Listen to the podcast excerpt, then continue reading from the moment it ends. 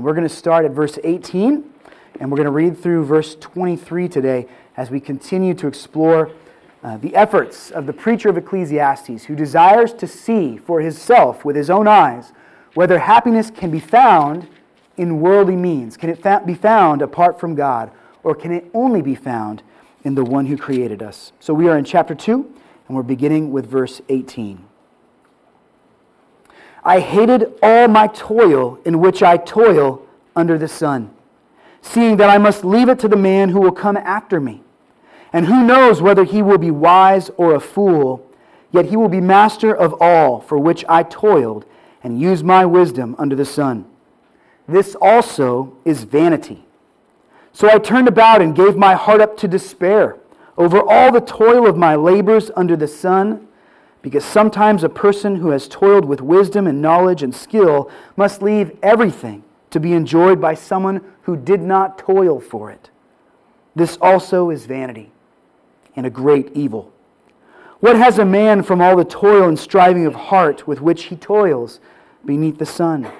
For all his days are full of sorrow, and his work is a vexation. Even in the night, his heart does not rest. This also is vanity. The preacher's attitude toward his labor undergoes a radical change over the course of Ecclesiastes chapter 2. We had previously read in verse 10 as the preacher was giving possessions and, and, um, and pleasure a try. We read in verse 10 Whatever my eyes desired, I did not keep from them. I kept my heart from no pleasure. From my heart found, for my heart found pleasure in all my toil, and this was my reward for all my toil. So in verse 10, what's his attitude towards work there? His attitude is positive. He found pleasure in his work. He was grateful to be able to work hard and to enjoy the things that, that came as a result from his efforts. So, in the be- beginning, in the middle of the chapter of Ecclesiastes here, work is seen as a good thing. the Hebrew for uh, toil here, the term that is used is amali, and it generally refers to work or effort expended to accomplish a task. It can also be simply translated as trouble. Isn't that funny? In the Hebrew, this word can be translated as trouble. And that's not actually too far from the range of definitions that we have in our English word for work. If someone does something special for you that took a lot of effort, you might very well say something like, Oh, thank you, but you didn't have to go to all the trouble for that, right? So sometimes we equate trouble and work together as well. And today, in our passage of Scripture, as chapter 2 unfolds, we're going to see that, that, tr- that work is not the answer for life's questions. Toil and, and struggle and, and effort is not what solves the problems of the heart. In fact, they can bring us great trouble.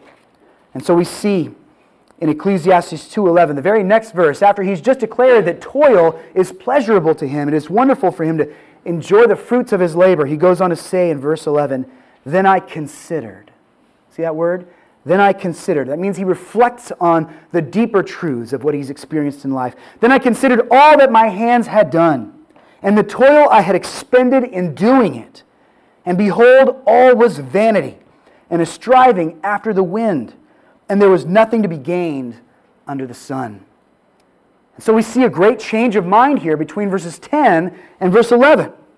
Whatever value the preacher saw in his toil began to disappear when he took the time to really consider the value and the meaning of his work.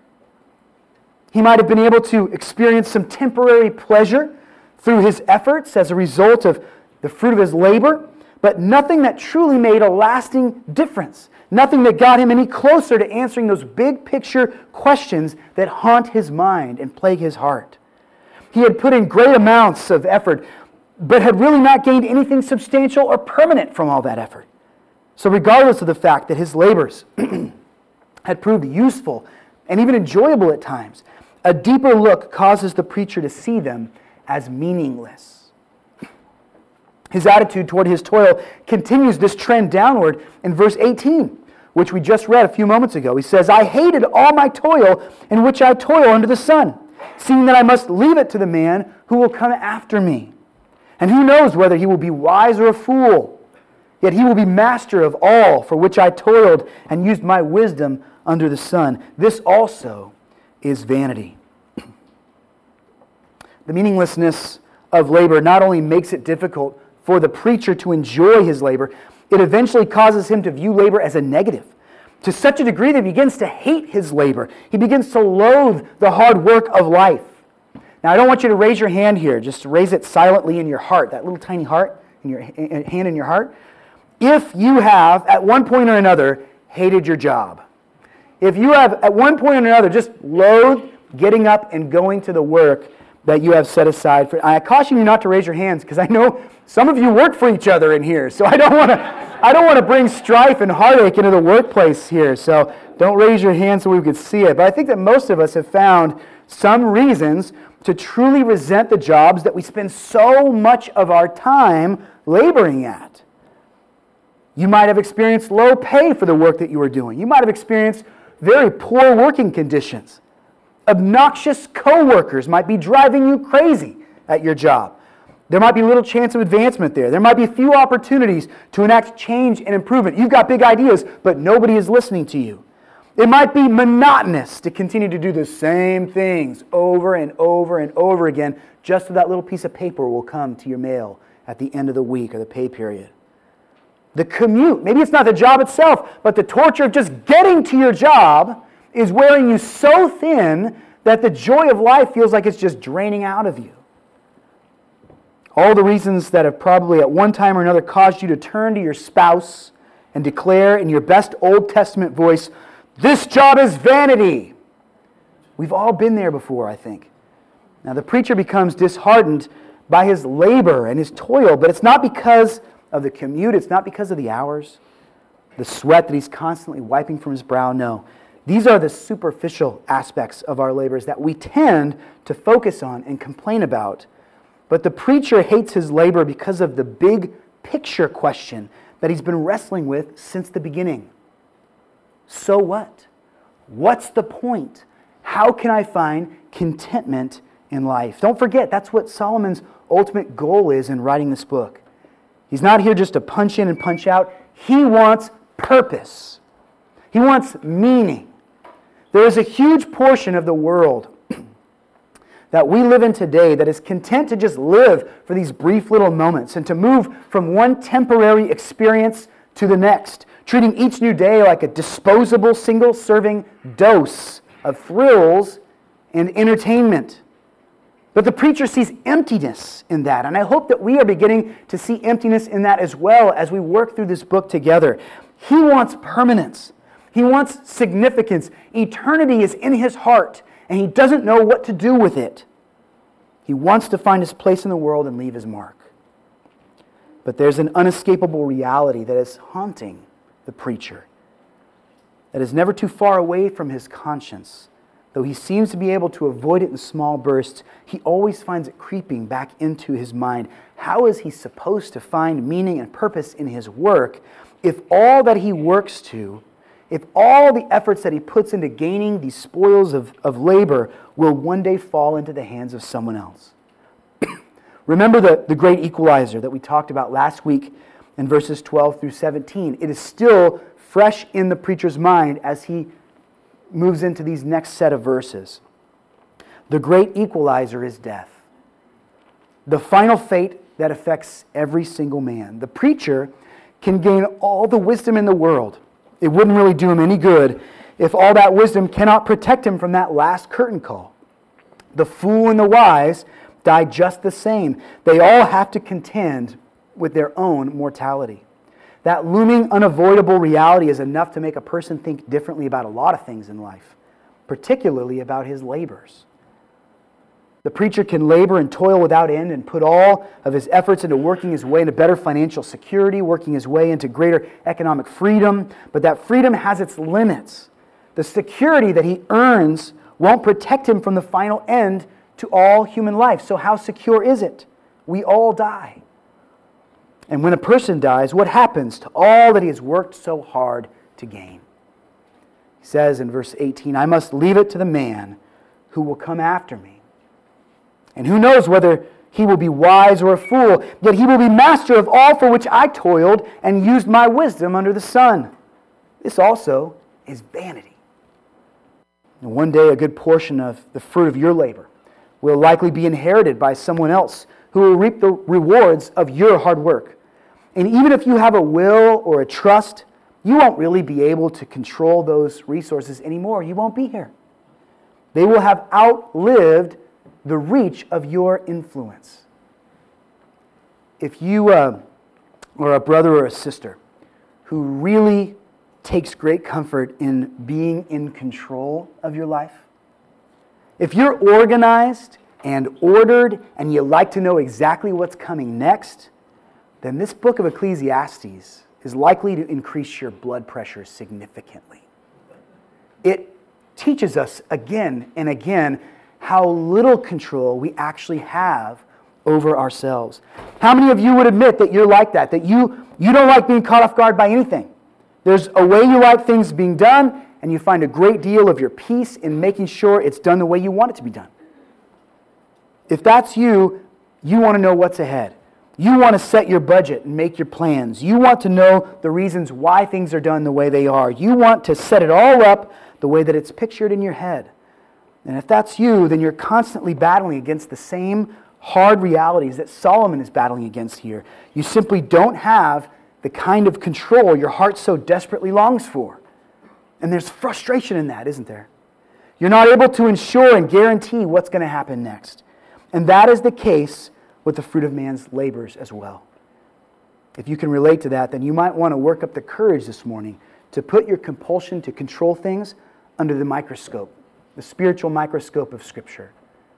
Ask yourself, how much does this tendency in me, how much does this cause me to resist the will of Almighty God, whose sovereign ways are often different than my own ways?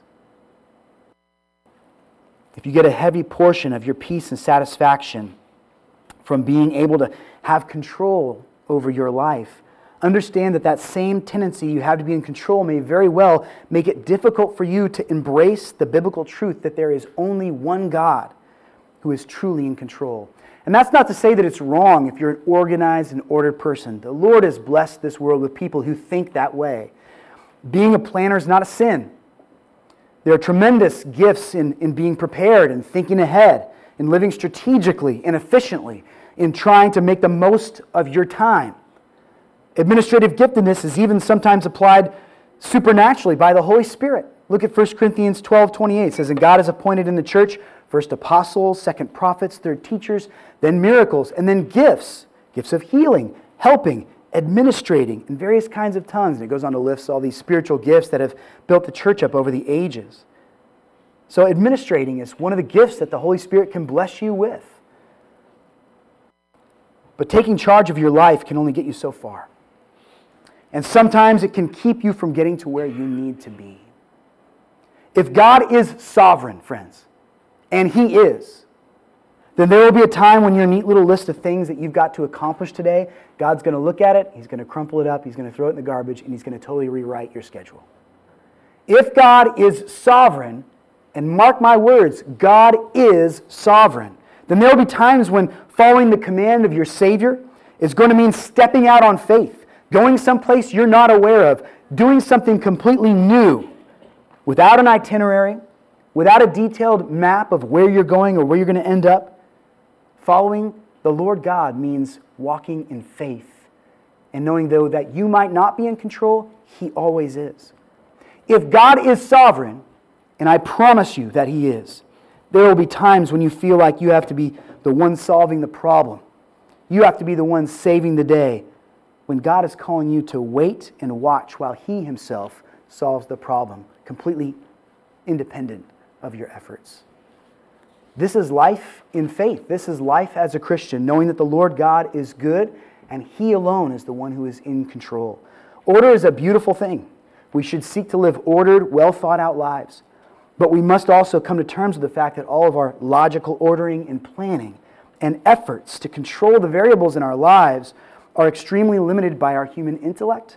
They're extremely limited by our short sighted view of the future and our personal power, which really looks like weakness compared to the power of the living God. So the preacher here is concerned that the hard work that he's putting into building and gaining and establishing and preparing could one day fall into the hands of a fool. And all of his toil will have been for nothing.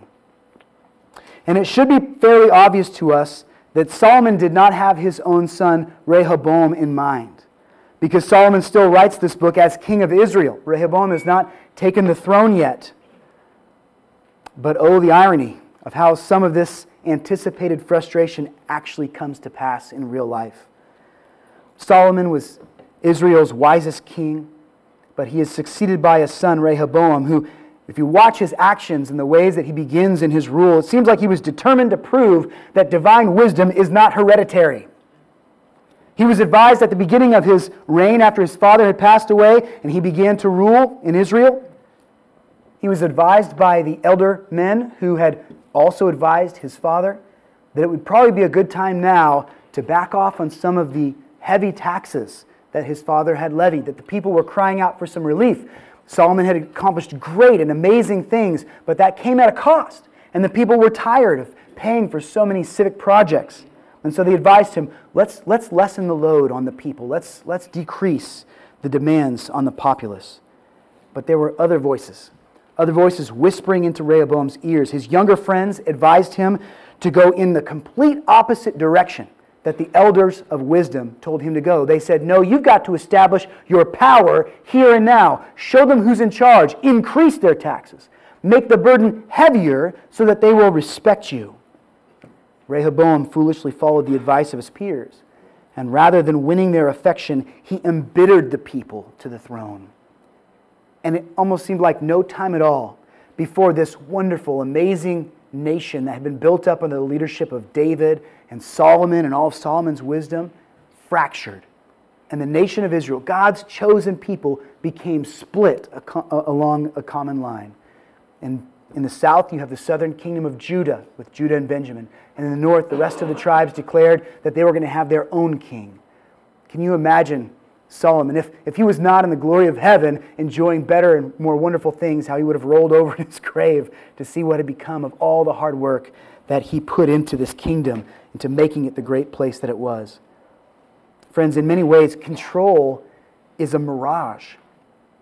You are not the only person living on planet Earth. So even if you do all the right things and keep things just how you want them, someone else is going to come along who likes them completely different. And you're going to have to contend with that. How will you face that opposition? And this really goes beyond the narrow boundaries of what one might leave one day as an inheritance to their sons. There are many things that you might work at that somebody else might pick up on and take in a different direction than you intended, even while you're still alive. What you work so hard for can be taken away in this world while you're still conscious. It's not all that uncommon for someone else to grab what you've started and to finish it in a way you don't like. Or to simply reap the benefits and the rewards of the hard work that you put in at the ground level and you don't ever actually see the benefits that they're seeing from what you did. I knew a, a kid at Cal Poly, and whoever would listen, he would tell this story. He wasn't uh, from a very wealthy family, but he had a grandfather who was an inventor. And he says, My grandfather invented the little bumps that go in between the lanes on the road. When I was, a, when, when, uh, way before I was born, when my, my, my dad was a kid, he remembers his father working in the garage trying to develop this, this device to help people know not to wander into one lane from the other. And he invented it, and it was, you know, he thought he was going to save countless lives. And somebody else stole that idea from him before he could patent it. And that person now is reaping the royalties of rewards because every road in America has those little road bumps on it. So even though his grandfather had the big picture idea and could have been a millionaire, somebody else reaped the benefits of all his hard work. Vanity, my friends vanity. If you are hoping to find meaning and identity in your work and in your efforts, then there's much heartache on the horizon for you. Solomon's frustration with labor caused him to view it with a hatred. Now, this is really interesting here, and I want us to really focus on this for a little bit. He says, I hated all my toil. It's not that it became just meaningless and neutral or not useful, he begins to hate it. We should take a very serious look at what is happening in the heart of this preacher through these various ups and downs that he's experiencing and recognize that there's a, a really important warning to be heeded in all of this. We may very well come to hate the good thing that we have wrongly expected to fulfill our desires and to give us meaning and purpose in life. We may come to hate that thing.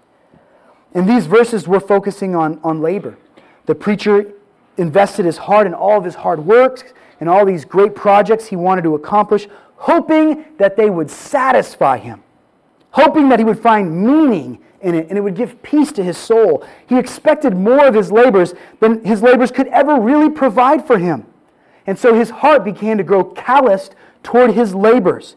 As his labors began to let him down, this labor, which was not bad in and of itself, became like an enemy to him because it had failed so miserably, miserably to provide the things that he longed for the most. Unrealistic expectations can lead to grave bitterness in heart.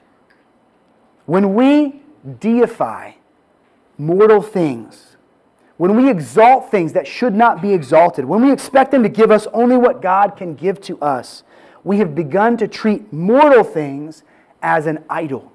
We have begun to give them the kind of affection and the kind of allegiance that is only reserved for God the Father. And in doing so, we guarantee that we will eventually feel great disappointment in these things because nothing can satisfy us like God can. Nothing can fill that void in our heart.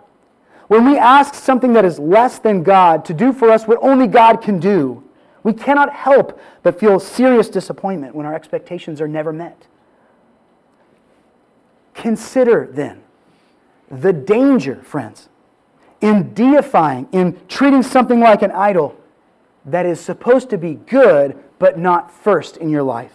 Consider then that the danger of deifying your marriage or deifying your children or thinking about your church in ways that you shouldn't think about your church.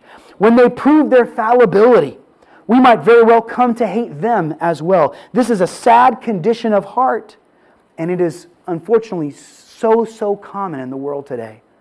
Too many marriages have come to a tragic end, and I don't use that term tragedy lightly. They have come to a tragic end. The covenant of marriage is a divine gift of God, and it is heartbreaking to God when divorce divides people in His church. Too many marriages have come to a tragic end when one or both parties have allowed their love for their spouse to eclipse their love for God. Listen carefully to this. That husband, that wife becomes the center of their universe, and all of their joy and victory and contentment and peace is wrapped up precariously in that fragile human form. This human being who has faults, who makes mistakes, who is not always thinking about their spouse's well being, is expected to provide all of the most important things for their spouse, and they just can't live up to it. And so people cry out against one another. He doesn't love me with the sensitivity that I need. Well, she doesn't respect me for all the hard work and effort that I put into providing for this family. Well, he doesn't make me feel beautiful and valuable like he used to. Well, she doesn't she doesn't appreciate me. She takes me for granted and expects me to meet all of her needs.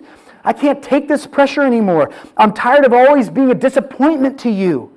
This just isn't working out. I didn't sign up for this.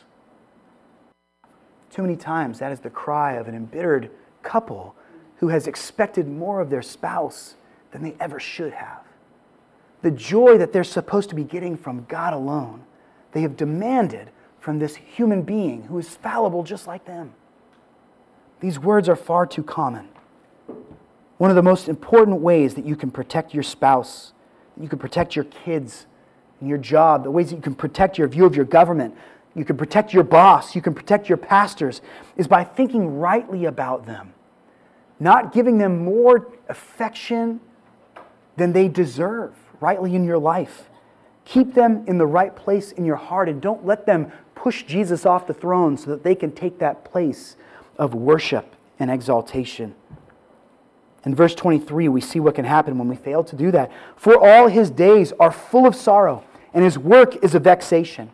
Even in the night, his heart does not rest. This is also vanity. Now, this translation, full of sorrow, is not as forceful as it really should be when you look back at the original Hebrew text. The Hebrew doesn't say that he was sorry, it doesn't say that he was sorrowful or that his days were full of sorrow. It says that his days were literally the noun sorrow. His days were sorrow. Meaning that this idea of sorrow and, and sadness dominated every aspect of his days.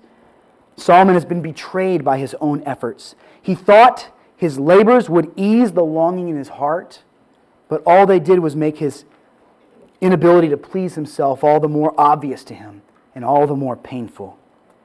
This betrayal has obviously depressed him. The utter despair of not being able to satisfy the heart with the things of the world tends to have a sabotaging effect on the things that we used to enjoy in life. And so Solomon says here in verse 19 that it even followed him into bed. In the, in the one time of the day when he should be able to just turn it off and relax and rest, these things are still running through his mind. He cannot stop thinking of them and thinking about his weakness, that he cannot satisfy himself. We get there, don't we? We've experienced that ourselves. In some ways, I want us to think differently about that kind of frustration. Because in some ways, that dissatisfaction that we eventually encounter with the graven things of this world is one of God's greatest gifts to us.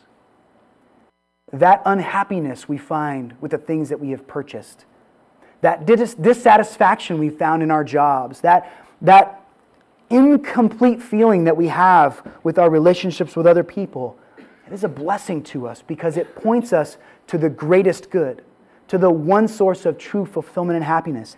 Had we settled for our labors, if we were just able to convince ourselves that our jobs were enough and this is what I'm living for, I'm living for this job, and as long as I do my best and advance in this company and I get to that position of boss, and I can die a happy man. If that is enough for us, if we lie to ourselves and convince ourselves that that should satisfy us, then we might never taste the great wonder of knowing God and giving Him our everything. Praise His name that we grow bored of that which can never amount to Him. Think about that, church. May that boredom, may that dissatisfaction and that discontent with worldly things, even in good worldly things, may it drive us to Jesus, the only true source of comfort and peace in our lives. That dissatisfaction can lead us to repentance, friends, as we consider the superior kindness that we are shown in the beloved God and we realize I've been treating the things of my life like idols. I have been giving them more glory than they deserve. I have been treating them with a kind of love that they have not earned. My love belongs on Christ. Our dissatisfaction towards the things that cannot satisfy us can be, as Pastor Charles Bridges, a wonderful man who writes some great things about Ecclesiastes, he calls it our Father's restoring discipline when we feel this way, when we are dissatisfied with life. Listen to this wonderful prayer that he penned in response to the very verses that we're studying today. He writes, Oh my God, may I feel the vanity of everything that turns away my heart from thee. We must have an anchor somewhere, and we sought it in the creature because we knew not where else to look for it. But when we have once gained an everlasting footing on unchangeable covenant, better promises, higher privileges, richer prospects, and fix our hearts and give us peace, not as the world giveth. And what does John what does John 14 go on to tell us about that? It says that God offers us a peace that surpasses all understanding, doesn't it? A peace that goes beyond our wisdom and what we can know or not know. What else in this world can offer us what the gospel of grace offers us, friends?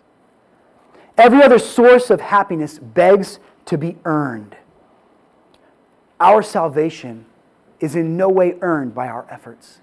It's completely different than the prizes that this world has to offer. God comes to us and says, You're my enemy. You have did dishonor to the name of your creator. You have not borne my image well. You deserve destruction.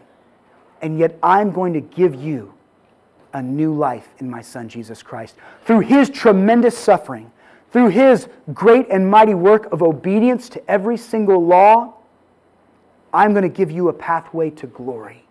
God gives us something that we could never earn, which is so different than the treasures of this earth that moth and rust destroy.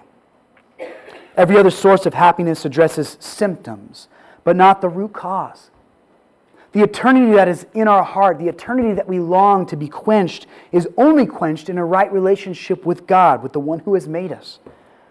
The eternal Father who reigns forever and invites us into a permanent family that has lasting value.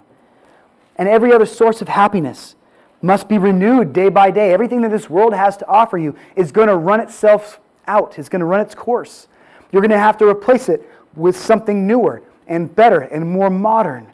But the love of Christ endures forever. It is sufficient. His sacrifice conquers every sin, and it needs never be repeated. So, friends, don't despise work. Labor is a good thing, it is really a gift from the Lord God. In fact, J.C. Ryle, in the book that I'm giving to the guys today, Happiness, says the most miserable creature on earth is the man who has nothing to do. Work of the hands or work for the head is absolutely essential to human happiness. Without it, the mind feeds upon itself, and the whole inward man becomes diseased. The machinery within continues to work, but without something to work upon, it can wear itself to pieces. So work itself is not bad. Ephesians 4:28 says, "Let the thief no longer steal, but rather let him labor, doing honest work with his own hands." So that he may have something to share with anyone in need. So, the answer to this downfall in labor, the answer to the weakness and toil and strife is not to do nothing. We should enjoy work. We should work hard. We should earn good things by our work. But do not, do not allow your hard work to become your hope for purpose. The labor that should matter the most to us should never be our own. It should rather be the work that Christ labored through in order to redeem us from our sin. His work is greater, and we could never hope to rival it. He left exaltation to take on the task of this work, though he was in heaven, safe and secure, lacking nothing. For our sakes, he left the beauty of heaven and humbled himself to take on human flesh, to live in a spoiled creation among sinners, among people who would revile him and spit at him and mock him and in every way try to make him stumble. He left perfection to come dwell with imperfection like us. And though he was here among us, he was never defiled by us. This Jesus rejected every opportunity to sin so that when the time was right, he would be ready for the great work prepared for him. A sinner could never do what Jesus did on the cross. Every other man owed a debt to God he needed to pay with his own blood. But Jesus, owing no debt, gave perfect blood to wash away our sin. He paid the personal price, and he paid it in shame. Though he deserves exaltation, he was willing to become a curse for us, so that the curse of sin might be lifted from us once and for all. Friends, if your labors have left you unsatisfied, look to Christ's work for your peace. Look to Christ's work, knowing that you could enter the heavenly kingdom and you could enter it with empty hands, without anything to show for your own efforts, because your own efforts are vanity. But the efforts of God's Son are everything. And if you have trusted in Him, His righteousness has been put onto you. I want to close with the words of Isaiah 55, 1 through 3, which I feel really sums up this, this heart set, this mindset Come, everyone who thirsts, come to the waters, and he who has no money, come. Buy and eat. Come buy wine and milk without money and without price. Why do you spend your money for that which is not bread, for lab- in your labor for that which does not satisfy? Listen diligently to me and eat what is good. Delight yourself in rich food. Incline your ear and come to me. Hear that your soul may live, and I will make you an everlasting covenant, my steadfast, sure love for David. Praise God for that new covenant which belongs to his church, which his church is blessed by, through which we can experience great relief from the endless toils of life on earth. Would you bow your heads with me as we close in a word of prayer?